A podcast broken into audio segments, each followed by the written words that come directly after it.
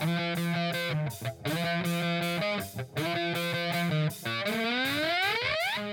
following podcast is scheduled for one fall with no time limit.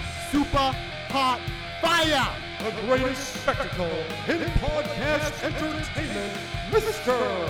Nestlemania. That was literally verbal diarrhea. I'm setting the bar awfully low. Titus O'Neil keeps running directly into that bar. Get him off my TV, get him off my TV. You make me very angry. The man who has a better IQ than you, the awe-inspiring JC. You should go work for WWE because you'd be so up far up Vince's No, butt. no, no, no, oh, no. Oh, you are No, such no, a no, sucker. no, you are. defend everything, all the bad moves they make. This is the Jobber Knocker Podcast. Ladies and gentlemen, welcome to the latest edition of the Jobber Knocker podcast. As always, is Nestlemania. Alongside for the ride is a man that, well, he's a tribal chief on Fridays, but he shows up on Mondays. JC. Roman Reigns' theme is fucking amazing. We'll get to that in a minute, but you know what? Ray Ray called me out last week, so Jobber Knocker Nation! Don't you dare be sour! Put your hands together for the best podcast duo on the planet and feel our fucking power, bitch. We're gonna get into AEW Grand Slam. We're gonna get into the extreme rules later in the show, but Nestlemania, um, we have freaking some big matches this week. One already happened last night on Raw. We have more as part of Grand Slam, these huge matches, but I think we'd be remiss if we didn't start the show, as you mentioned, with the tribal chief, and the uh, Usos going to Monday Night Raw to take on the New Day in a mega clash that not only turned into one mega clash match, but turned into a second mega clash match. So I saw that, I think Ray sent it out, or somebody on Friday or, or whatever, Saturday, whatever it was. I think it was either Friday night or early Saturday morning, and they were like, oh, on Raw, uh, six man tag, which obviously everybody knows I, I feel a certain way about a six man or six woman tag regardless. But this match specifically was a match that I wanted at Survivor Series. And a lot of people are saying, like, oh, if you wanted it at Survivor Series, you don't know your ass from your elbow, you don't know how the way the wrestling world works. I understand that. Giving it away on free television, they're a television business. I completely understand why they did they what they did. But for the people that gave everybody shit about it, you know, oh, you don't know about the wrestling business. Well, the WWE didn't give you a decision either in that triple threat, which was an amazing match. Uh, sorry, the um the the um the six man was an amazing kind of back and forth. Reigns pinned the god uh, two wins. What? Reigns had two clean wins. He Well, pinned freaking. He was- pinned uh, what's his name, and then repinned Lashley later. I I look at it more like it was kind of like they gave. They, it was like like you said, it was a Gaga. It wasn't like. You well, know. yeah, of course, it's WWE, bro. I, I look at it Eighty like a, of matches end with Gaga, and you know what? They had to do something for this motherfucker. I'm wearing my Hurt Business shirt today because Lashley has been, along with Reigns, the most dominant force in the company. So obviously he lost because it was a cash in, but they had to be like, you know what? I know you guys are freaking so excited about Big E. We are too. You guys know that the freaking bloodline is unstoppable, but there's one man who is now by himself with MVP out that is still a dominant force in WWE, and uh, he got himself involved in this. So it was one man versus six men, as far as I'm concerned. Yeah, and look, I mean, he he was an absolute stud. I mean, that's really what it comes down to is that Lashley just ob- obliterated the New Day, and then of course, and I took his his frustrations out on everybody else, which I I love seeing Lashley in that aspect of it because I mean, he's a trained killer. He just looks like one, and when he gets pissed off, it's great. And then of course, he comes back through and just like huff and puffs and talks about how he wants both of them, and then Big E comes back and then wants them. Then poor Heyman comes in, he's like, I'm not gonna scream. I'm just gonna tell you no, and then you know, it's just. And of course, it sets up a, what I think is was I, I mean the, the six man was what I was looking forward to, but the triple threat was a nice surprise. And I went, ooh, now you're gonna have, have me stick to eleven o'clock because now I'm interested. So they did a great job roping me in. And I and honestly, I thought the triple threat was even better than the, the six man, which was no no slouch in its own. However, yeah, I mean, when you have the tribal chief in a match, it seems like you can't have the tribal chief lose, which is fine. Although I thought there was an instance where I was like, okay, maybe Big E beats Lashley, and I could just be okay with that, and the tribal chief doesn't have to really take an L, supposedly. But I'm curious how you felt about it because I thought it was a, a stellar main event. No, yeah, I, I loved both the matches. And to your earlier point about the free TV thing, like, here's the thing.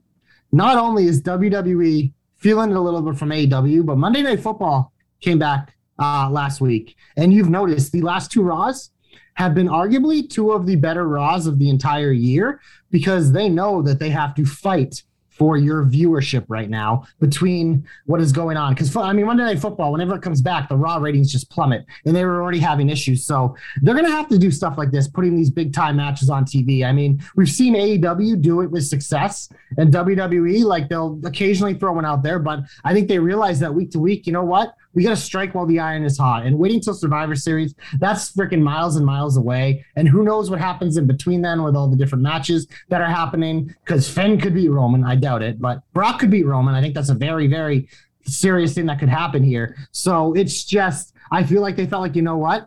We got to strike while the iron's hot. People are loving Big E. We bring Roman over to Raw because half the roster's obviously overseas, anyways. Our boy uh, Danny Grimwood and Leo got to enjoy a great show over there. Uh, so that's exciting. But yeah, they brought out the big guns for this Raw, and I think I would expect it to continue the next few weeks.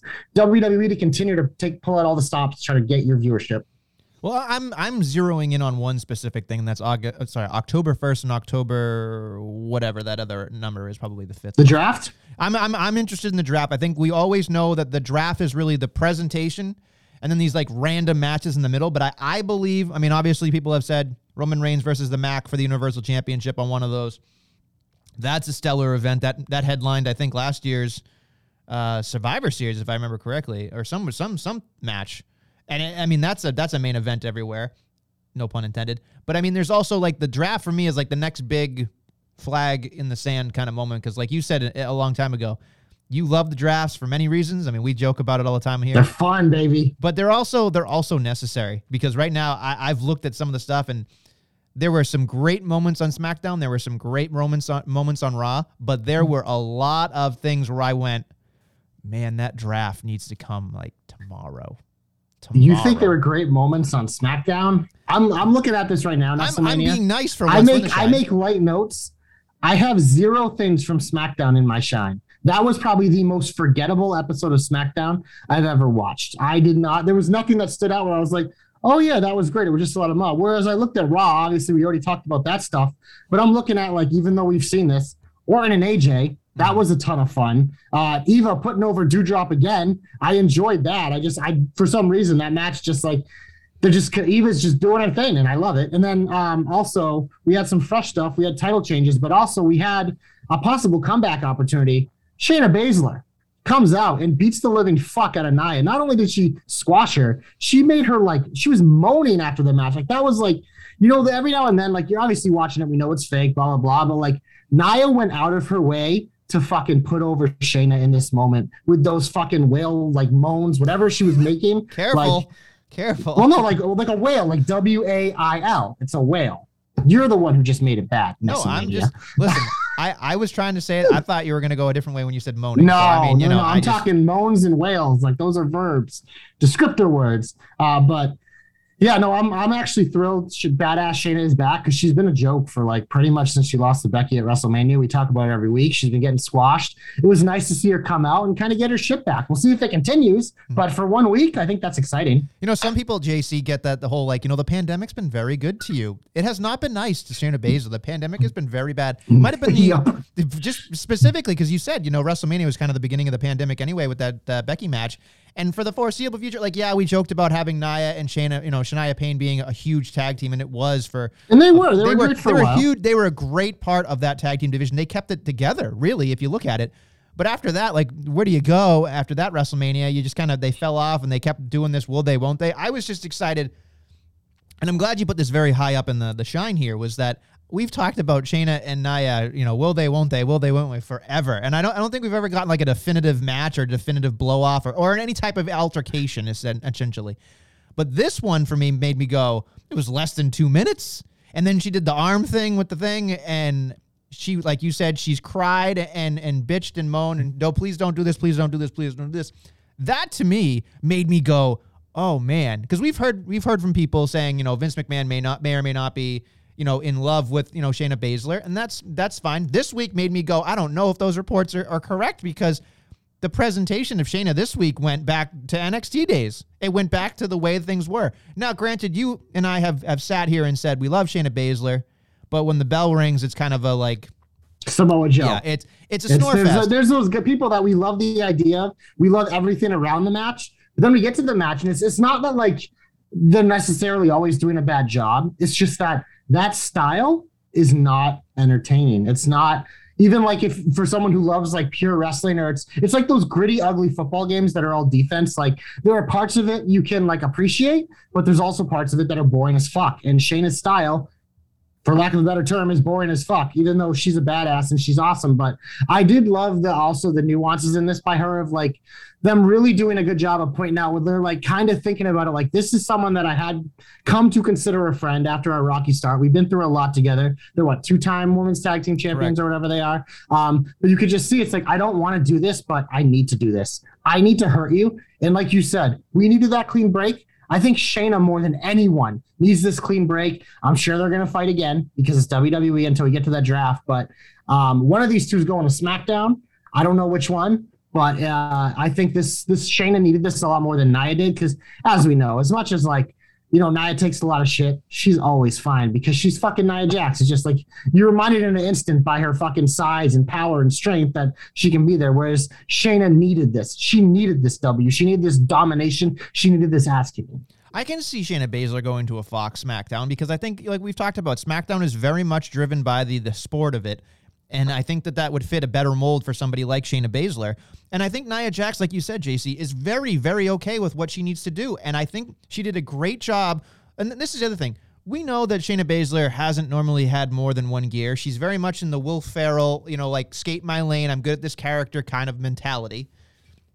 But last night or Monday night, specifically, if you're listening another day, this was the moment where I went, hey, look at that emotion. Look at that hesitation. Look at the facial expressions she can do it and she had the opportunity to try and she succeeded in my opinion where she made me go that was a layer of Shayna Baszler I was unaware of. Then I was appreciative of that aspect. And I think that people give us shit all the time you know saying like oh you know you, you know like you don't know what you're talking about whatever. But we've talked about in this program like you just mentioned her style is boring but the lead up is great you know? And so if she can put some of that emotion into the actual matches then I'll care more. But unfortunately, ding, ding. the matches are always the issue. But like for instance, Nia Jax, regardless of people say like whether she hurts people or not, we know that's the mo, or people kind of make that the mo of her. But for me, when I watch Nia Jax, at least I know I'm going to not fast forward, or I'm I'm genuinely generally interested in what she's doing, only because I don't know what's going to happen. But with Shayna Baszler, it's a uh, okay, something's to happen. She's to do some kicks. She's to hurt some arms and legs, and then of rest course hold, she's, she's going to she's to roll. Somehow she's to roll into the submission magician and then get the choke and be done. And that's great. But I need a different gear when I'm watching the match because what you present to me before and after, the sand, the bread of the sandwich is delicious. It's great, but the meat ain't there. And I agree with you 100% because when I'm, uh, I, there are a lot of people in the WWE that are missing that ginormous meat. all I can think of now whenever we say meat is Big E being like big, big meaty, meaty men. men. slapping each other. slapping meaty men, meat, meat. Oh, well, we're talking about a tag team that needed to reset. Something that needed to reset big time was the women's tag team division. Natty and Tamina have like they were around losing to Shotzi and Nox like five weeks in a row, then they disappear, and those two don't get a title shot. But uh, Rhea and Nikki, they they've been together since the never-ending triple threat feud with Charlotte. They kind of had something there. WWE saw it, and they decided, you know what? Let's make them an odd odd couple tag team, you know. And Rhea's over, Nikki's over. And uh, they fucking squashed Natty and Tamina, and they're the new champs. So, you know, whatever, the match, whatever, the blah, blah, blah, whatever you call it, this division needed a reset. These two are very likable. They're fun together. They're going to be on TV every week. So I think this is a good move for the women's tag team division. I agree with you that it is a good move overall, and yes. especially with the bit parading the baby faces out and doing the Connor's cure ahead of time. I went, oh well, they're fucking winning. You know that there's no way you're gonna. You know what I mean? Like yeah, there there are obvious choices, and then that one was just like, hello, Captain Obvious. But the one thing I will say was I think it did a disservice because you could see this matchup unfolding. And I don't know if you had the, you may or may not had the volume up all the way, but at one point, Natty is like a traffic cop and she's like, come on, come on, come on, come on, hurry up, hurry up, hurry up. You had to hit your time. They had, I, I mean, this was a jobber alert too. Like the amount yep. of jobber alerts were just ridiculous. Like the fact that the tag team titles were in a jobber alert to me is the like I, I, understand we had to get where we needed to go, and I, am I'm, I'm positive in that aspect of it. But what I not that I want a long Tamina match or a long Natty match or whatever, and I understand that. But give them more than three minutes. Give them Yeah, more no, than five minutes. Like for me, like we Yeah. joke about all this stuff, but seriously, like I, I'm always people think the jobber alert's a bad thing. I don't. I'm just making a clarification of like, look at the time on the, on here, people, that they don't dedicate three minutes or more to your favorites or your or or the people that you enjoy watching. There are natty stands out there. To me, the stands. Hello, I'm the only one. And then there's others, you know, like the Rheas and the Nikkis. But I'm just saying, you have your pickpockets. So when we do the jobber alerts, folks, it's really to let you know that I could go through this entire Raw and none of these matches really matter. You know what I mean? Like in terms, at least this jobber alert sort of kind of mattered because, like JC said, it's a restart. But now you get into the the problem of now what? You know what I mean? Like the, eh, at least not. Go ahead. No, I, the the now what for me. Obviously, there'll probably be a rematch, but the big thing for me of the now the now what is that I think the reason why they rushed this and got over with because this probably should have been a match that was maybe next week after the pay per view that could have gotten some time, maybe a little bit of shine. But I think they just realized that like this division is fucking dead right now in the water. These two are by far one of the best things we have going in terms of like a babyface act on Raw. So they're going to be on TV every week, anyways. We have to give some more meaning to their fights. So now that we have the titles on them, now you can have people start chasing them, whether it's these two or maybe Tegan and uh, Shotzi get on TV a little more. Maybe there's other tag teams that pop up, like Mela and Zelina have been hanging out together. Liv and Toni were paired together on Friday. Like there's starting to be little trickles of tag teams kind of represented a little bit here. So maybe now that we have a champion that is going to be on TV every week, no matter what, we can get some legs in this division. So to me, that's why it's like what the actual segment or whatever, like obviously not great. Didn't love it, but I think just the like where we're going is the most positive part of this to me. And I agree with you, but I I, I do want to throw a question out there to you because I don't know I don't have any intel I don't know anything specifically, but I am curious because it did come up in a, in a Twitter talk with somebody. Was do you just you have a division on NXT, you have a division uh, you know on the main roster, and then both of these are kind of not being represented properly at all. Um, especially with the new NXT 2.0, where it seems like you're you're vying for for TV time now maybe it's better to just put these two back together and hope that it's a traveling kind of thing. Because I know the reason they probably did it was COVID reasons and stuff, and I understand that, and, and other reasons that the, the roster on NXT is a little bit more stacked. But I think you're doing both things a disservice here, and, and I, not that I want it to just go away because that's just that's terrible.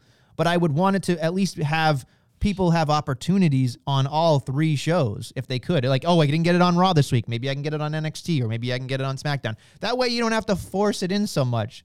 You know? Yeah, no, I agree. I agree 100%. It's the same discussion of having separate Raw and SmackDown tag team titles. It's like, just combine them. It'll be better for everyone. Like the you like you already have the women's tag titles floating between Raw and SmackDown, but even like those divisions are both so like sparse. Anyways, it's like really bad. But yeah, in NXT, like when they first added those titles, it was like, oh, there's a ton of teams, but well, some of those teams have elevated themselves to the main roster. Some of those teams aren't teams anymore, and you're kind of left with a tag team champion duo that isn't really a duo. And the only other real tag team, well, they just beat, and then they, the other ones are newcomers. So yeah, I just, I think it's a no brainer to combine them. They're not going to because I think they want to keep NXT fully separate as its own thing now. They don't really want that crossover anymore. That's I think a big part of the 2.0 is maybe every now and then someone on the main roster goes down, kind of like in the past when Sheamus would go down there and feud with Aiden English for a week. Like maybe you have something like that, but I just I don't think logistically they're going to do the sharing titles, even though they should. Okay, moving on to something else shiny. What would you like to talk about that's very positive? I mean, should we talk about the new tag team on Raw? I mean, I I'm very excited by this. I mean, Shimmy, shimmy, yeah, baby. And I Garza. I am. I almost gave these guys my comeback because I was so excited. I I was so excited to see this because I went to. I, I first off, I completely forgot Garza was a thing. Secondly, I miss Shimmy anyway, just based on what Joe has done for him. I think Joe has elevated him more than WWE for us specifically. Because every time I see him, I- Hundred percent. every time, and I have to give the Joe Stopper. Go follow him. Uh, Joe Pollock, forty-seven. Am I wrong? You're correct. Sorry, it's hard to get these without the uh, the names in front of me. But uh, go follow him. He's a great dude uh, on Twitter. But honestly, he's he's the first one that came to us and said, you know, shimmy shimmy with the with the. I mean, I just Was in his 205 live it was in his articles back in the day, Yeah. and so I have to say, I I I laugh every time. But these two being cousins and having, they're both incredibly good looking gentlemen. You know, Shimmy's got the dimples. Garza's got the look and the pants flying off and the roses or whatever. Like I, I, I am all in on this tag team. I know we're probably, obviously, at the infancy stages of this. However, I'll say this much: I, I don't know where the ceiling is with these gentlemen, specifically for the tag team titles, but they're not going to go anywhere else. So let's do something with them. 100%. These are two guys that weren't getting used anyways. They're both great wrestlers there's already like as you said like a real life relation there. So that always makes it easier. Like i think i think it works. Like i think these two had a feud. It was i think it might have been down in nxt where they brought up the cousin thing and uh, was kind of when garza was kind of getting introduced. But as we know like he get, came up hot in the main roster but he is completely flamed out since that storyline with like andrade or whatever it was. Um, but he's just literally done nothing. He's on main event every week. And then he had those little roast segments backstage with demi who's on bachelor in paradise. But uh, yeah yeah, no, Shimmy's a guy that I think they, they make sense together. It was surprising to see their first match against Mansoor and Ali and to beat Mansoor and Ali because that's obviously another tag team that's kind of starting to come out of the infancy stage. That at some point, like, when are they going to turn the page to become contenders? Because, you know, they've clearly gotten some sort of a relationship. There's still clearly some way to go, as we saw on Monday. But I think this was just a fun segment. It was something fresh, it was something new. So good job, Raw. Do you think they could actually call themselves the Bachelors because of the rose thing? Like, I, for me, like I think that'd be kind of funny, but also because you know, just like the like I feel like the rose gimmick would still work, and they're still like kind of shitty heels, like not shitty like bad, but I mean like they're just kind of shit eating heels essentially. With their and Shimmy be a heel. He's just so smiley. I mean, he's, if he's such a happy so, fucking dude. No, I know that, but here's the thing: like, I think, I think, I think Garza could rub off on him. No pun intended. I think in a way that would make him smug. I think that I, I I'm not saying the ceiling's awfully high. I mean, clearly they're third hour tag team, and that's really what it comes down to. But I'm interested right now because, the, like you said, the tag team division has been so like two or three teams swimming back and forth and doing whatever and hodgepodging it for what, however long it's been. But for me, I went, hey, this is a hodgepodge that I can believe in. This is an actual like logical thing that I could I could do. Yeah. And especially if not that Shimmy's ever gonna, you know, get pants that he tears off just like his cousin, or that like he's gonna wear a rose like his cousin. But I would love to see, like, at least last night they had purple gear together. Like, not that it was the same, but like we're on the. I always think having a tag team look similar always buys me it a helps. little bit more. It buys yeah. me in so much more. You know, again, I don't have to see everything.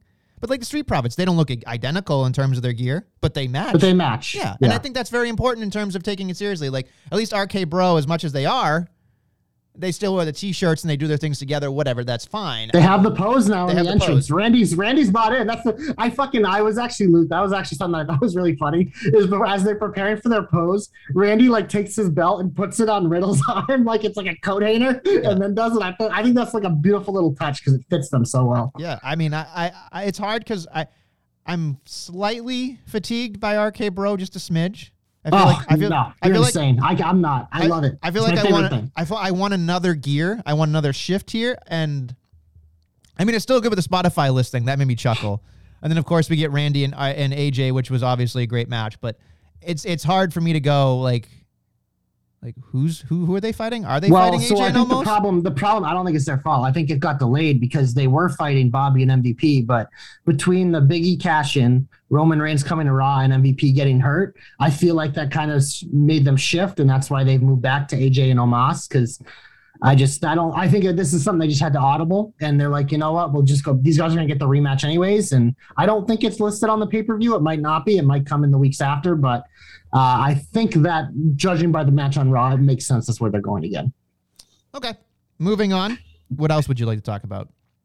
I got nothing else here. Super Shine. I don't know if you had anything from SmackDown that you thought is worth putting because a lot of it to me was just met. So for me, it's little things. The little things, little things. If you know that song, I'm sorry. Anyway, um, it's a good Charlotte reference. Anyway, uh, so the one thing that really got to me was the backstage segment with Paul Heyman and Roman Reigns, where he was like, he's like, let's say I know something. And I went, oh, I love this kind of stuff. And then, you know, Paul Heyman was like, well, he's not going to show up to Extreme Rules. Well, how do you know that? And I, oh, oh, oh, now, now, now you got me. Now you got me. Because now uh, it was just like, it was like an interior, it was like an interrogation by, like, Paul Heyman, he gave him, he gave Paul enough rope for Paul to hang himself essentially. And then he did and you don't know. And now you're sitting there again, second guessing. But here's the thing they spend way more time on the Heyman Lesnar thing that it, it I'm really hoping that the the the demon thing is still going to be cool on Sunday because, and I know the match. That's going to be, be the best match on the card. Is my prediction. I'll okay. say it. I'll draw it in the sand. It's one of those things. It's like they know. I think part of the storyline is that Finn's supposed to be an afterthought. Um, so whether it's like the incredible upset that happens, which is highly unlikely, but it's just like I, th- I think this is all by design. I think this is exactly how you're supposed to think, and it, I think it either ends in Finn getting screwed somehow or him actually pulling the upset, which again I don't think is Well, I mean- happening. but I think this match once once they get in the ring, it's gonna fucking steal the show because we know Roman's amazing. We know these two have amazing chemistry before, and like you want to talk about best wrestling over the past year. Finn Balor is right there with Roman Reigns in terms of like actual like big time matches. Like his run at NXT was one of the best ever, I think, in terms of a champion, Yeah, and, and that- wrestling wise. wrestling wise, you're absolutely right. He made me believe, Yeah. and, and that's great.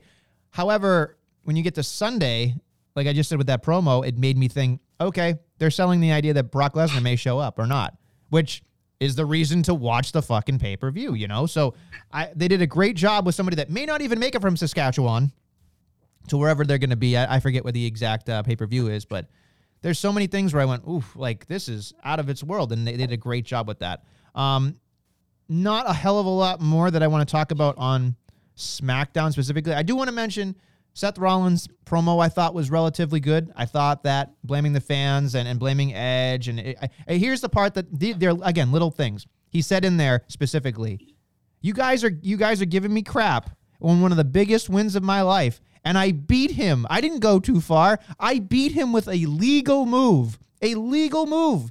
And all of you are hating me. It's not my fault. I didn't cheer Edge to come back. You know, and, and that aspect of it, I went, the best heels in the in the world always believe they're right.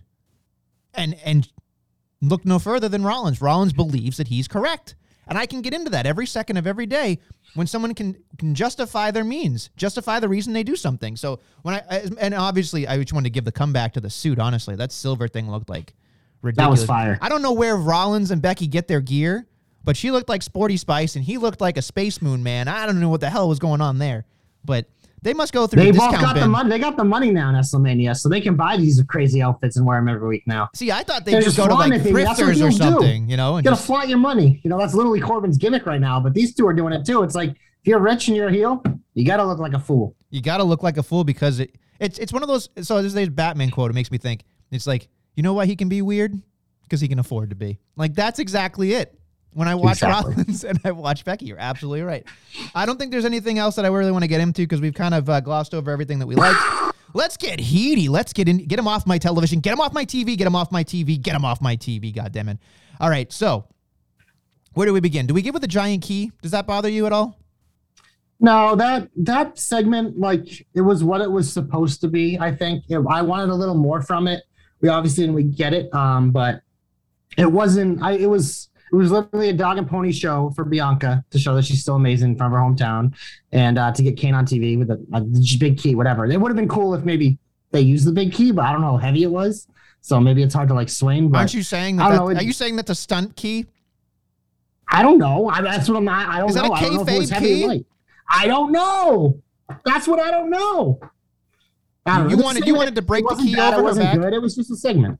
See, I Uh-huh. thought so. I popped for Kane. I went, oh yeah, I forgot Knox County. That's funny. And then she came out with her EST gear, which was awesome. The, the you know her family and friends were there. That's awesome. The crowd. There, this is where she lost me when they started doing the chant. I went, I don't know what the fuck that is. You know, but I mean, obviously everybody in the crowd you're in the not area. from there. No, I know that, but I think on a universal level, no pun intended, like y- y- you do lose people in that aspect of it. And then Becky comes out, does her sporty spice, whatever the hell she's wearing with her pants with her thong hanging out, but I don't know what the hell that is. And she just looks ridiculous, which is she's supposed to do with her furry coats and whatever, baby spice, sporty spice, whatever spice girl. And then it it, it, it went on it, right when she walked walked in uh, white. I can't even talk. Right when she walked in the ring, I I thought to myself, no, that's right. She's in her hometown. She's gonna get screwed over. Sure enough, that manhandle slam that puts everybody to sleep. That was it. And I that that to me went, I get it, but it's like every time, every freaking time. Yeah, it's like little AEW like has puts people over like crazy in their hometowns, where WWE just breaks their dreams. It's just it's funny. It's just like it's opposite. Where like it's so predictable. And it was just like I don't know. That's why for me, like it kind of fell flat because I was like, if you're gonna let Bianca get one over and Becky, why not do it in her hometown? Yeah. Because I think we all just assume going on that paper that view that Becky's gonna cheat how to win on Sunday just because it's like Becky just got the title, she's gonna hold it. But make me think for a minute, like maybe like okay, like Bianca, like maybe this was just a thing that pissed people off, and they're going to give it right back to uh, Bianca, like they did kind of last year with McIntyre. They gave it to Randy for a month, but then Drew won it right back. Like, what? I have no, like, I don't know. It's just like they they just haven't. This match, I'm excited to see it because obviously it's Becky's return match. It's a matchup we've never really seen, and I'm a big fan of Bianca. But at the same time, it's it's like they haven't done anything extra that I was hoping for to make it feel special. Instead, if it's just like, oh yeah, it's happening. I've kind of had to deal with mediocre TV for like a month. I just I feel like the outcome of this matchup won't won't matter. No matter no matter what happens. I mean, like, like if it's Bianca, a championship match, so it does matter. Well, but- no, no, I, I understand that, but I mean, for me specifically, while I watch it, like if Becky wins, status quo. If Bianca wins, I feel like, eh, they didn't do a disservice. Like they did a, a disservice in a way because now I'm kind of like, well, that sucked, you know. And That's so, what they did with Drew. It was literally what they did with Drew last year, and like we didn't love it. But this is in, in that scenario because I think a lot of us were like, okay, cool, give Drew a break. But then obviously they didn't. Whereas for me in this scenario, I think I'm kind of on the opposite side where I'm like, just give it back to Bianca. I can forgive this. Just forget it. Just give it back. Give it back. I want Bianca Sasha. I mean, know what it end, but I obviously I think Becky's gonna win, as you'll see in my predictions later. So okay, that's fair. Moving on to something else. spoiler alert. Yeah, no, right? Moving on. What a what a tease, or I guess a spoiler, really. Oh, it, it's it could be a spoiler or a tease, depending on what you look at. Uh, moving on to something on Raw that really just kind of, you know, is a thing. Alexa's playground. I, I think I put a tweet out last night, and it, it's exactly how I feel, and it summed up exactly every fiber of my being. This had the potential. The storyline, at least in my opinion, had the potential for everything. Had had all the all the ingredients in my opinion that made me go well this is going to be exciting. I cannot wait for this matchup. And then you know monday night raw happens with this alexa playground in front of the crowd which bliss did a great job with like rebuttals and and and being a normal person for a second and switching back into gears of being like you know ha ha, ha whatever. But you know watching charlotte not play along and i understand that's part of her character it just I feel like this is a B minus C plus when it could be potentially an A plus plus. I think this this could be something that we would talk about for months at a time, and maybe this is just the beginning, and but I doubt it because the you know the draft is happening, and I feel like somebody's got to move.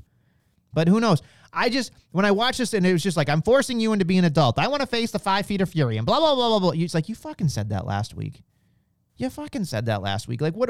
you're just sending sound bites over to the guys, the poor guys that have to do the fucking package. You know what I mean? Like, and oh, here's the, the doll. It's not really about a doll, but it's about a doll. And then she called you a bitch again and whatever. It's just progress. I'm asking for progress. What what progress was there? There was none. None whatsoever.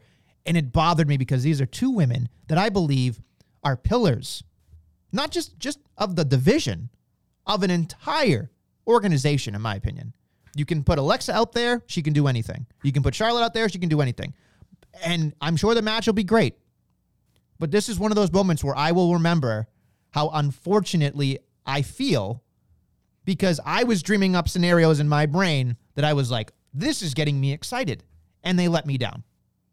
Yeah, no, I'm with you. This was this is a missed opportunity feud because I think we were looking for um like when are we going to get the moment when Alexa brings Charlotte into her world and breaks her? Because obviously the beginning of the storyline I was fine with it. Charlotte like being Charlotte she's not going to play games she's not going to play with the doll she's avoiding it. But it was like when's the moment that Alexa Bliss kind of gets her to snap and enter her world and enter her domain and make herself vulnerable because Charlotte's never vulnerable then and she shouldn't be but this is one of those types of feuds where Alexa's like next level mind games like she's pretty much the fiend of the women's division. The fiend always found a way to eventually make people vulnerable, which was using their anger against them, like forcing them to get into feelings that they're usually good at, like controlling themselves. And we didn't have this. Instead, I feel like Charlotte pulled Alexa more into her world because, like you mentioned, Alexa's great because she can flip things back and forth, but this is the first time in a while where we kind of had serious Alexa for a little bit on the promo. And even though Alexa's amazing at it, I was just kind of like, huh, it just this wasn't what I was expecting. And sometimes that's a good thing, but in this scenario, I don't know. It just it fell flat for me as well. I didn't love the segment, and again, it wasn't that like the two of them not doing a good job. I just didn't like the direction they decided to go with this in general. Um, I will say uh, my two favorite parts of this segment was you talk about Seth and Becky wearing ridiculous things. Charlotte's outfit was incredible. I love the red because red is such a powerful color. But the, my other favorite moment was right before Charlotte's about to fight her when she ripped off the heels. I was like, I don't know. I just the visual. I was like, let's go, badass. But besides that, everything about this segment kind of fell flat for me, and it's disappointing because I had a lot of hopes and dreams for this as well. And uh, you know, uh, you can say that they kind of saved it with the one line saying, you know, who is Charlotte? You don't even know who you are if you're not a champion, which I get. But they could have peg- they could have really piggybacked off of a couple months ago or a month ago, I forget now. It seems like forever. Where Charlotte was losing her shit when she lost and she lost and she didn't and she was going into a tailspin. And if uh, if they could have tapped into that with Alexa, then you could have seen an entire new layer and character for Charlotte because that was like we said. I think I even said it. And I said this is the most interesting Charlotte's ever been when she loses. Because we don't see her lose. And I think at that aspect of it, it just it, it could have tailspinned into her losing her mind, and then Alexa taking grasp of her losing into her mind and doing like mirror, mirror on the wall. Who am I? Like a stepsister, ugly, blah blah blah blah. Like all these Alice in Wonderland kind of things, and just you could have you could have gone far fetched with that, and I think I would have believed it a little bit more, because Alexa does such a fantastic job of making me believe that this woman is incredibly nuts. And then you get to the point of if you break somebody down like Charlotte, like you said, JC that's new. That's exciting. We we haven't seen that before. We've seen Charlotte before. We've seen everything that they said before. It's just like we are like, you want to talk about original? Don't give me that. And it was just like, okay, great. Like we get it. We get it. And like the woos happen, and she's like, that's not originally yours. Like I get that, but this isn't this isn't important for this feud. Like it, it, it had nothing to do with this feud. So I, I'm, I'm over it. I, I'm so bummed out. If they continue this feud and, and they write it, I'll be happy. But right now, I thought this was a a major faux pas and a major blemish because it, it Yeah, had, had a moment. Yeah, I agree. I do think that they're going to drag it out some way after um, Extreme Rules, we'll see what they do. Um, I have like some quick heats. Go for Uh, it. I want to see that- your quick heats for once. Go ahead. Well, one thing that bothered me is that, you know, I was excited about Liv and Toni and Mela Zelina. I'm like, oh, here we go. But then it ended in like two seconds and was a count out. So, like I feel like we say most week, just give these women a little more time, man. Just just like a little bit more time to show what they can do because this it ended up being a throwaway. Uh, we have Boogs squashing the other dirty dog this week, Robert Roode, because apparently all Boogs does is squash people. But at least Apollo showed up and remember that he used to be Intercontinental Champion, and we get that match next week. But like, what are we doing?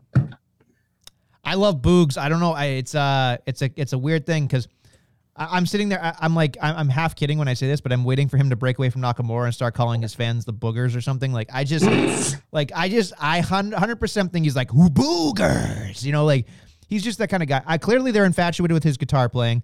They're infatuated Yeah, with it's, him. it's great for the live crowd. is phenomenal. Yeah, it- McAfee fucking puts it over the moon. Yeah, and I think that's important. I get that, but you know, you go to a live event, it's still going to get over eventually. But then what? I mean, it's like, you know, then what? We get to we. I think honestly, the show should be named "Then What" because I mean, you know, now what? What do we do after that? But um, there, I agree with you. We do. We yeah.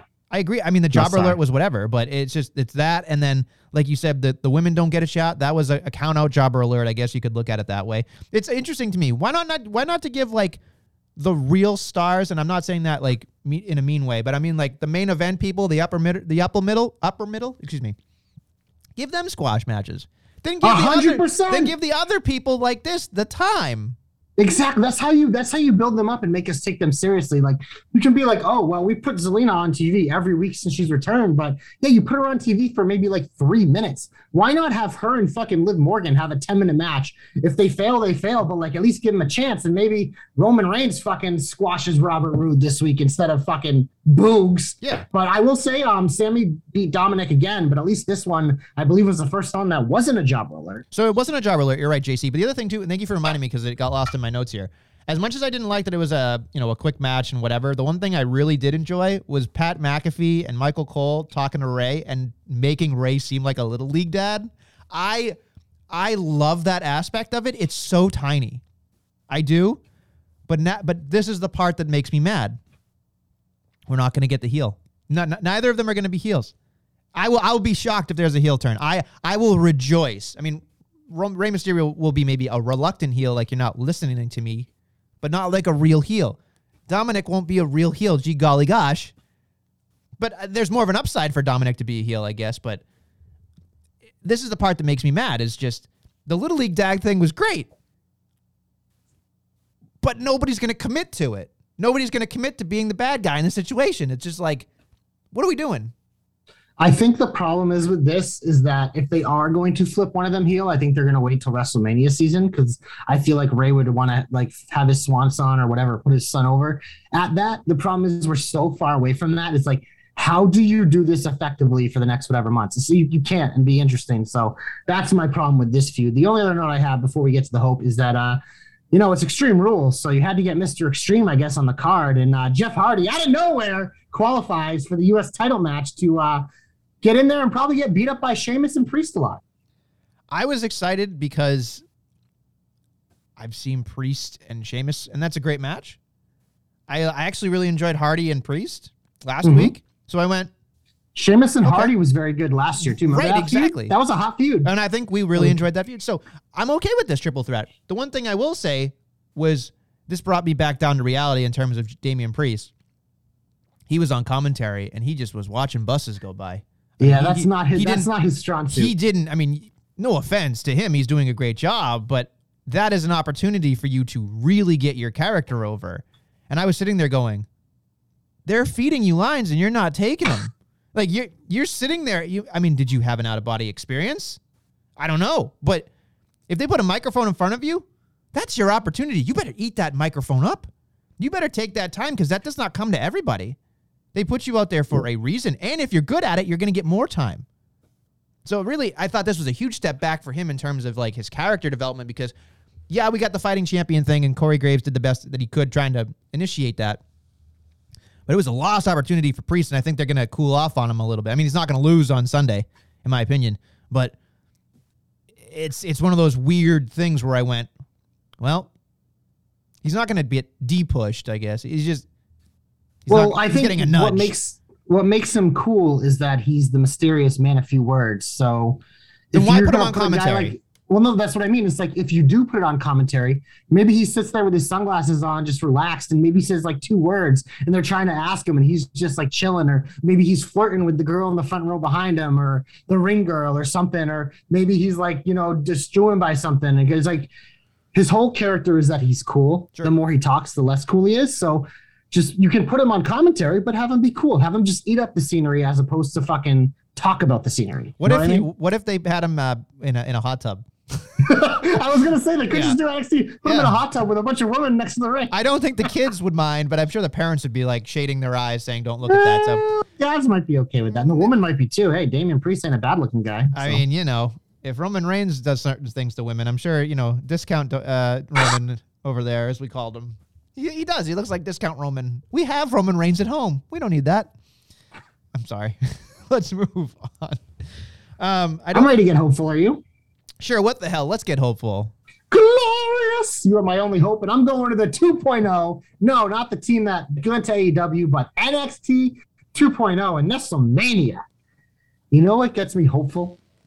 It's because you know we've kind of talked about the AEW or no, Jesus, the NXT Women's Division kind of struggling. Raquel really hasn't made her mark, and I think it's not all her fault. The women's tag team has been kind of lame, but there's one thing since the 2.0 started that has made NXT super hot fire. And you know what? Almost always in the shine worthy, and that is Toxic Attraction, led by the now brunette Mandy Rose. Uh, she also has Gigi Dolan and Jacy Jayne by her side. And I'm looking at that and I'm like thinking, hmm, Toxic Attraction. Three people, NXT, three women's titles. That sounds like a hope to me. Mandy Rose for NXT champion, Jayne and Dolan for the women's tag team champions. Make the best part of the NXT women's division the face of the NXT women's division and do it soon. Find a way to screw Raquel, whatever, do what you got to do. Maybe she's uh, posting way too many uh, videos with Braun because that's literally say. all she does. Yeah. Um, but yeah, no, make Mandy the face. And you know what's great about that is because you know what it can lead to, Nestlemania? You know what I see when I look at Gigi Dolan? I see another star. So you know how you raise her up? Well, you have her be in the tag team, but eventually her and Mandy are going to get into it, and Mandy's going to put her over, and she can become the face. So it makes sense to me. Toxic attraction, super hot fire. My hopes, always super hot fire. Hashtag JC knows. Hashtag JC's hopes come true. Always in the shine, and now in the hope, baby. You know I'm a big Gigi fan, so I'm all in on that. I think that's a great idea. I told you, Gigi's like right there, right there.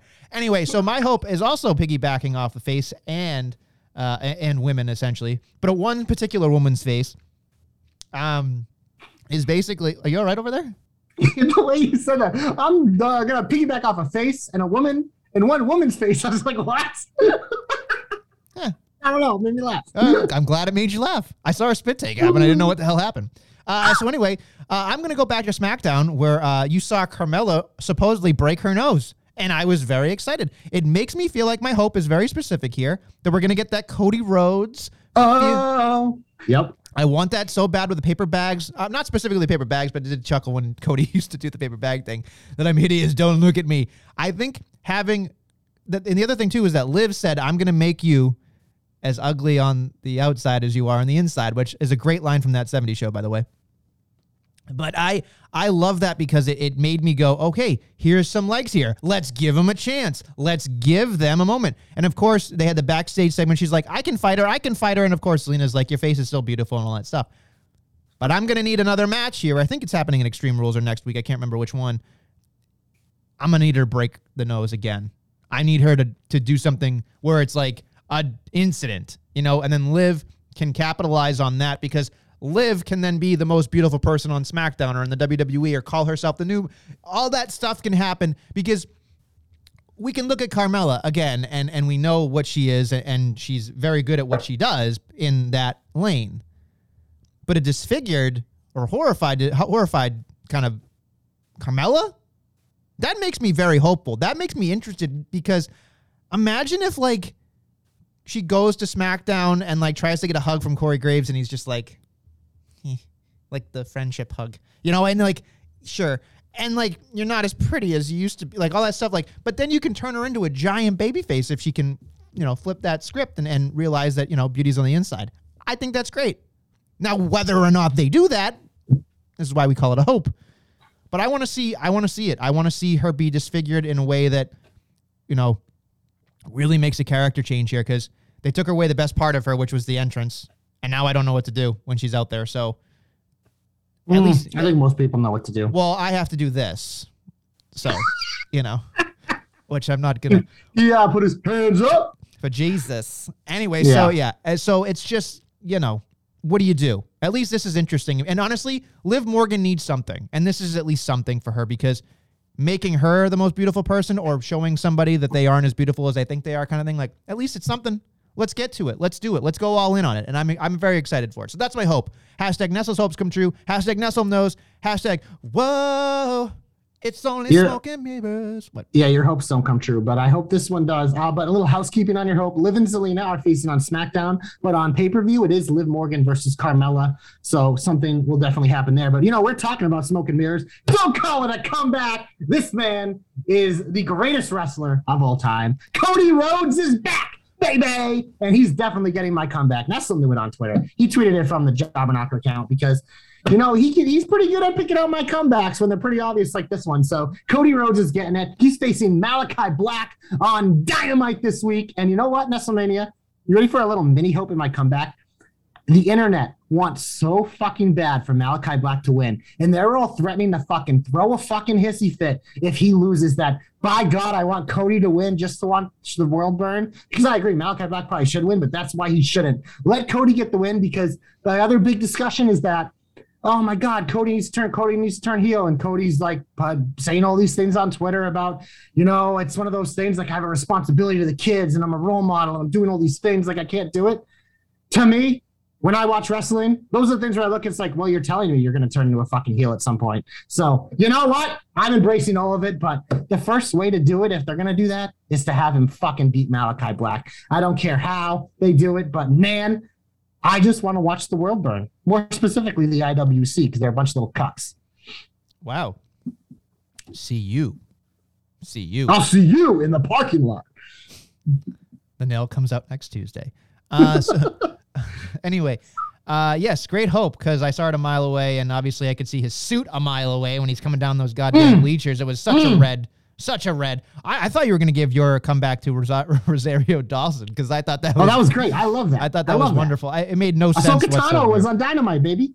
No, no, uh, no, no sense whatsoever. But I, I thought it was great. I'm a big, big fan of her. So, uh, my comeback goes to 2.0, actually NXT 2.0, and that is my boy Carmelo Hayes getting a new kind of feeling and attitude, getting his boy Trick Williams with him. I thought that was great. Uh, obviously, I can speak volumes about how much Carmelo Hayes is going to just tear everything up. But I like that it's no longer the, gee golly gosh, I'm happy to be here. I'm, I'm greatness, yada, yada. Now it's more like down and dirty. I'm going to hurt people. I thought that was great because he can only do that for so long. And honestly, I've seen him on the independents do a great job being a heel. I think JC will love him as a heel specifically because I think he's definitely in your wheelhouse in terms of what he can represent. I think he's got that Sasha feel sometimes when he comes from Boston, especially.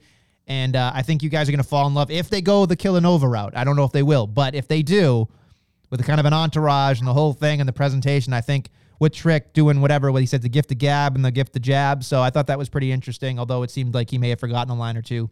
It's his first time. I'll give him a pass. However, Carmelo Hayes got big deals coming up here. I mean, I'm hoping they don't just settle them with a tag title shot, which it seems like that's where they're headed instead of the North Nah. American, but we'll see. Nah. See, I think to me this changed. The reason why they did it is because they looked at it. It's like, well, Tommaso Ciampa, the NXT champion babyface, Swerve, leader of Hit Row and the North American champion, like even though they have heel tendencies, they're a fucking babyface team because they're fucking like the best thing ever. So no matter which way he goes, I think he had to be a heel if it's going to be legitimate. I'm assuming it'll probably be the Swerve route, but you never know. Even if he goes with Ciampa, like again, he had to be a heel. So I like that move as well. And WrestleMania, I think that's going to bring us right into the big old finish because, like we said earlier, we got a lot to get through. Um, but quickly, uh, NXT, I was looking and searching for what is going on this week, and the only thing I could find is a cruiserweight title match between the human sleeping bag and the human snore, Kushida and Roderick Strong.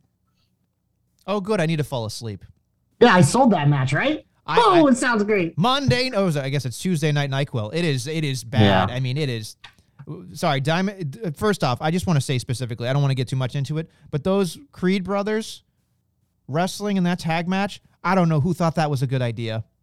And yes, they might be badasses, but those were bumbling, stumbling fools, and no, no sense at all. It just. I was sitting there going. I was sitting there going. I screamed. I'm not exaggerating here. I screamed at my television. I went, "End it! Just fucking end it!"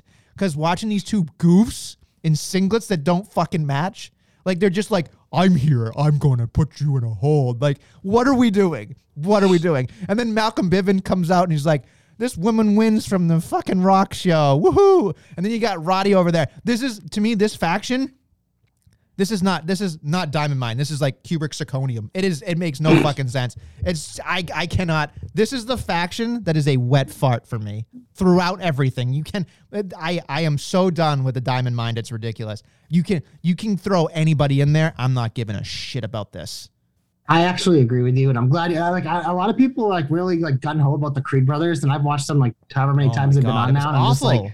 Like what the fuck is this? Not great, not great, Bob. But you know the rest of NXT, like we said, they got Toxic Attraction. They're going to be Gucci. But before we get to Grand Slam and we get to Extreme Rules, uh, head over to jobberknocker.com and check out all our weekly content because we got you covered on NXT, on AEW, on Impact, on Ring of Honor. My boy TJ even uh, put up an article uh, yesterday, I believe, right? Yes, about Owen Hart being in about AEW. The Owen Hart and AEW thing. So it's a great read. I read it yesterday. So make sure you check that out. As well as this weekend, uh, the entire staff's predictions for Extreme Rules will be posted on jobberknocker.com, teepublic.com slash jobberknockers, where you can buy the merch, all the podcasting platforms. Give us five stars, five flames, a nice review. Tell people about it. Download it. We appreciate it. Twitter at jobberknocker. All the staff is listed in the comments of this podcast. Facebook, Instagram is also jobberknocker. So check us out on all the socials. We appreciate it. Big fun week of wrestling. So communicate with us. Uh, on SmackDown, we mentioned Liv and Zelina. Also, we have an IC title knocking Apollo. I don't expect anything special out of there. So I don't know if you have a comment or not, but I think we can move straight to AEW. Let's go to New York, baby. All right, so we're gonna start with Dynamite. There are five matches, I believe, uh, scheduled for Dynamite, and uh, we obviously have the big one, so I'll do that last. But first up, we have MJF versus Brian Pillman Jr. Your thoughts? I like that uh, Pillman's getting a, a little bit of time. Thought his promo was pretty strong last week. I like that with Jim Jim Ross. This is MJF show, so he ain't fucking lose. He just lost. He's got to need a fucking win. So MJF Yeah. wins, and I think that's hard for me to to, to reconcile. It's just like he's, he needs a fucking win the end. Yeah, this is this is I think the one that if anything's going to be a squash in the show, it's this one because this is MJF getting his shit back. But again, I like the shine that Pillman has gotten. I think MJF can elevate any babyface, so I think this was a good choice. Uh, next up, we have a match: Sting is wrestling WrestleMania alongside Darby Allin against FTR. You know what I want from this match? I want FTR to fucking kill Sting. I want to see it, baby. I want to see it. Like obviously they're gonna be FTRs. So they're like they fucking go hard, but these guys are fucking safe. So I want to see Sting take a few of their moves, and he, he already did. But I want FTR to win in dominant fashion. I think Sting has to win because he's Sting. Boo! He's got that Sting money, and he's Dom's favorite wrestler. All right, Dom loves him. What if we break Sting? Dom would not be happy about that. Seth Rollins already broke him once. Well, yeah, and that's why Dom doesn't like Seth. Dom doesn't like anybody that touches Sting. Are you kidding me? Poor Dom. Well, then he ain't gonna like FTR after this do you match. think? Do you think Sting's hurt going him. to take a shatter or a big rig? I guess is what they call it now. Do you think? Yeah, he already took one. No, I mean, I mean one. another one. Do you think he's going to actually Yeah, take I it? think so. I think that's how the match ends. I think they're pinning Sting. I really do. I think they are. I think they're giving FTR a big win here because I think at some point uh, this Darby and Sting marriage needs to show some cracks, and I think this might be the beginning. Okay, fair enough. You sold me. Yeah. Next up, we have Cody versus Malachi Black. I want Cody to win. You know what? Fuck it. I'll pick Cody to win because I want your fucking tears, internet. Um, but I think this one, I think they're gonna pull out all the stops. This will probably be a pretty physical match. I would think this is the way you start the show off. Although I will say this much: what they should do, if they're you know very, very, very, very good, just let Daniel Bryan and and Omega start, so they get the most time. Like because that's what everybody wants to see anyway. If you put it towards the end, it gets rushed. People don't see it. Yada yada. But if not, Malachi Black and Cody need to go up. I'm gonna go with you on the Cody thing only because uh, there's gonna be a third match. So you got to have it be a rubber match. So that makes more sense to me. The other big match on the card we have not yet mentioned is the Women's Championship. Ruby Soho, who won the Casino Battle Royal, gets her shot at the DMD. Britt Baker. They had a fun promo segment last week. I believe it was on Rampage. Um, but you know what, WrestleMania, AEW is the Britt Baker show, so she will retain. I kind I kind of agree with you because I, I thought to myself, I'm like, she just literally showed up Ruby, Ruby Soho, so there's no way, especially with Big Mo on the side of you know the DMD. I mean, this is a tidal wave at this point, and I think the crowd just knows it. So I'd be shocked if Ruby Same. won because I think that it'd be do more disservice to Ruby if she wins right away. Agreed. 100% agreed. I think this is Ruby, to me, looks like an underdog, acts like an underdog. So, gonna knock her down. This is how you do it because you gave her that quick shine. She's here, but knock her back down. And Britt, I mean, like I said, this is the Britt train. She should not drop that thing anytime soon. But we, what we think will be the main event uh, a dream match for many Kenny Omega and Brian Danielson, Nestlemania. Um, it's a non-title match, so it obviously opens the door for Brian Danielson to pick up a win here. But uh, I don't know. I just feel like I still feel that Kenny lost to Christian, unless if they really, really want to make him vulnerable. I think Kenny's going to find a way to win since it's on TV. It might go WWE, and we might get a lot of gaga as we do in every fucking Kenny Omega match. We have that fucking moron with his little spray bottle and all those fucking big Tublin fucking Impact tag team champion idiots always fucking show up. We have the fucking thumb coming out. So what I would love is leave all that fucking nonsense in the back, let these two wrestle, and let Kenny Omega beat him clean. So you're talking me into it because I, I thought non-title means Daniel Bryan, or excuse me, Brian Danielson, whoopsies, uh, wins because it's a non-title match, which I'm gonna say is gonna happen. Which I, I, believe. I think that. that's the most likely scenario, but my hope is that they're using that to sell the match, is that Daniel Bryan has a chance to win, yeah. and then obviously he'll get a title match. But I think it would be a little like shocking to a lot of people if Omega just beat him clean, and I think that'd be awesome. I think Bryan would be willing to do it. I don't know if Khan and company is willing to do that. I think you need to. I mean, you got to parade him out. You got to give him the, the. I mean, he's he, it's a WWE guy in New York in the main event at a show. He's invincible, though. I understand you. You don't have to tell me. Brian Danielson has proven one thing in his life. He is fucking invincible. Like no one will care. But I also think it's like you always have this back and forth about the WWE guys coming in just beating the AEW guys. This is the AEW guy. This is the face, the champion. I would make a statement if I were them, and I would have him clean. Again, I think you're going to be right, but I would just, I would love it if Kenny Omega just beat him clean and left all the nonsense in the back, and we had a serious confrontation because I think Kenny Omega needs that for me to continue to care. So when Heyman comes back, he can fucking take that belt from him. I mean, you sold me, so I'm I'm excited for Yeah. it either way. That means it's not going to happen because I'm not going to jazz up for. I'm going to be disappointed on Wednesday. Well, hey, you know what? know what's great? Oh, no, yeah, go. No, no, I'm just gonna say, let's move on. I was going to say, you know what's great about being disappointed on Wednesday? We have two more hours on Friday, baby. And uh, well, there's there's some there's some pretty big piles of trash in this card. Not going to lie. Uh, we have Jericho and Hager taking on the Men of the Year and Scorpio Sky and Ethan Page. Jesus. I didn't need this match. I don't need this match, but I feel like with what they've been doing with American Top Team and Scorpio Sky, Ethan Page, these motherfuckers cannot lose because if they do, why the fuck are we doing this? They're just going to lose to geriatric Jericho. So Sky and Page better pick up the big win. I don't think so. That segment where, Oh. they, where they where they had shit like literally every other word, I went, Yep. "This is low hanging fruit. Nobody cares. Like this is stupid." And oh, I can say shit on TNT. Oh, good for you. You know, uh, that's where you lose me. You you have no creativity when you have to swear a lot, like a lot, a lot. Uh, you know, Hager will take a pin maybe. Please, anybody, just like Just- as a, like. If these guys matter, if you're telling me Sky and Page matter, and you're spending all this time with fucking Yelly McYell face, who I actually enjoy his segments because it's fucking, I love the heat-seeking missiles, but they need a win. They need a big win, and fucking Jericho just had a big win. He doesn't have to get pinned. Who cares? Like Hager, they can, they're like they're gonna be like 30 fucking UFC fighters around the ring. Have them fucking cost Hager, and maybe they have like you know, just it's it's easy. It's easy.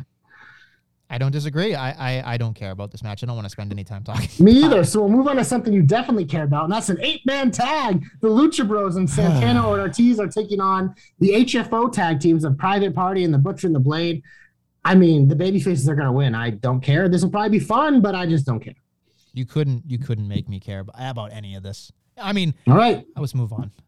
So we're gonna go to something that you maybe care about. Probably not though. Eddie Kingston and Jon Moxley taking on Lance Archer and Suzuki. We know Conway will love this, but uh, again, you know, you're starting to lose me.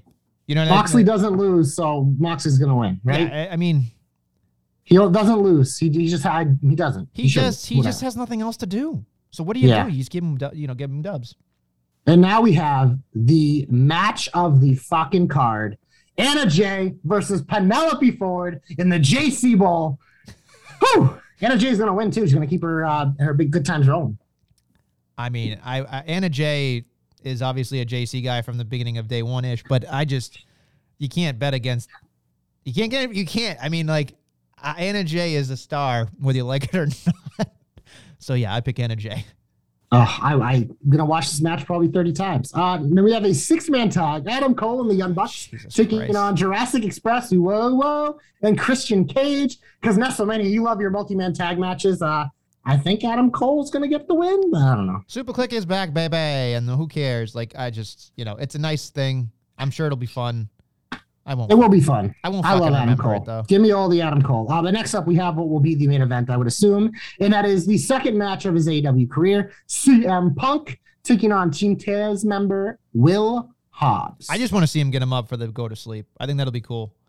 I, I, I want Hook to get more involved. I think having having Hook is it just cracks me up with the send Hook and why don't you send in Hook. I just I, I giggle about it. It's a great thing. So uh, as much as I don't want to see Hook wrestle, I do kind of want to see Hook wrestle. So there it is. I do too. Uh, but yeah, I would. I the reason why this match intrigues me is because this isn't a match where if like I was listing CM Punk's matches, this wouldn't be on the list because stylistically they're obviously very different. And um, but I think that's why this is exciting because I want to see how Punk does against a guy like Will Hobbs, and I want to see what Will Hobbs can do against a guy like CM Punk. So I actually think this is a pretty good opportunity for both guys. I'm excited to see it. But Nestlemania, it's time to get extreme. Ah! Six matches are booked currently. They might add more, but we're going to kick it off with the triple threat tag team match for the United States Championship. Damian Priest defends against Jeff Hardy and the fella, Sheamus. I'm picking Priest. I'm assuming you are too. Yes, and I'm giving a, a specific shout out to our boy TJ who did not update the sheet. So I have to do this and do it later. So uh, I'm Nestle. I'm crying about it.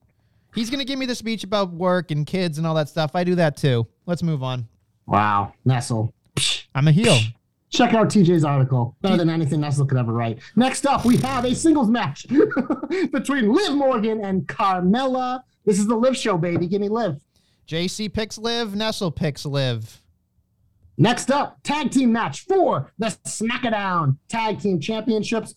I'm getting hot just thinking about this one, WrestleMania. Woo! The Usos defend against the Street Profits. I'm assuming the Usos are going to win, but all I care about is that we get 20 minutes of absolute super hot fire.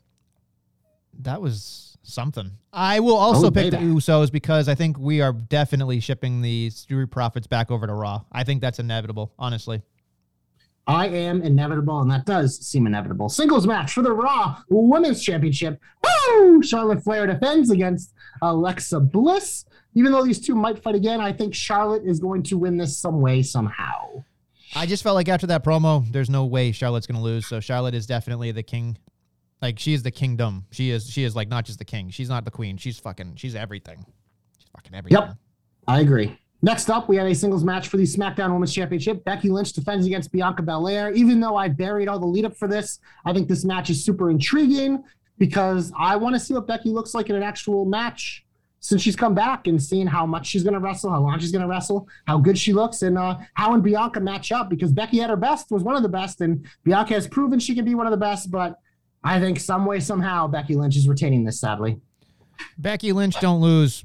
Pick that that Becky, big time Beck. So whatever other random Spice Girl name she wants to come up with, I don't give a shit. She ain't she ain't losing, and Bianca getting shipped off to Raw with the rest of them. Like that's just what Nestle, as always, siding with the man. Next up, we have the WWE Universal Championship. It is listed as an Extreme Rules match, and that is Roman Reigns defending his title alongside Paul Heyman against the Demon Finn Balor. I've already said this is going to be a match of the night.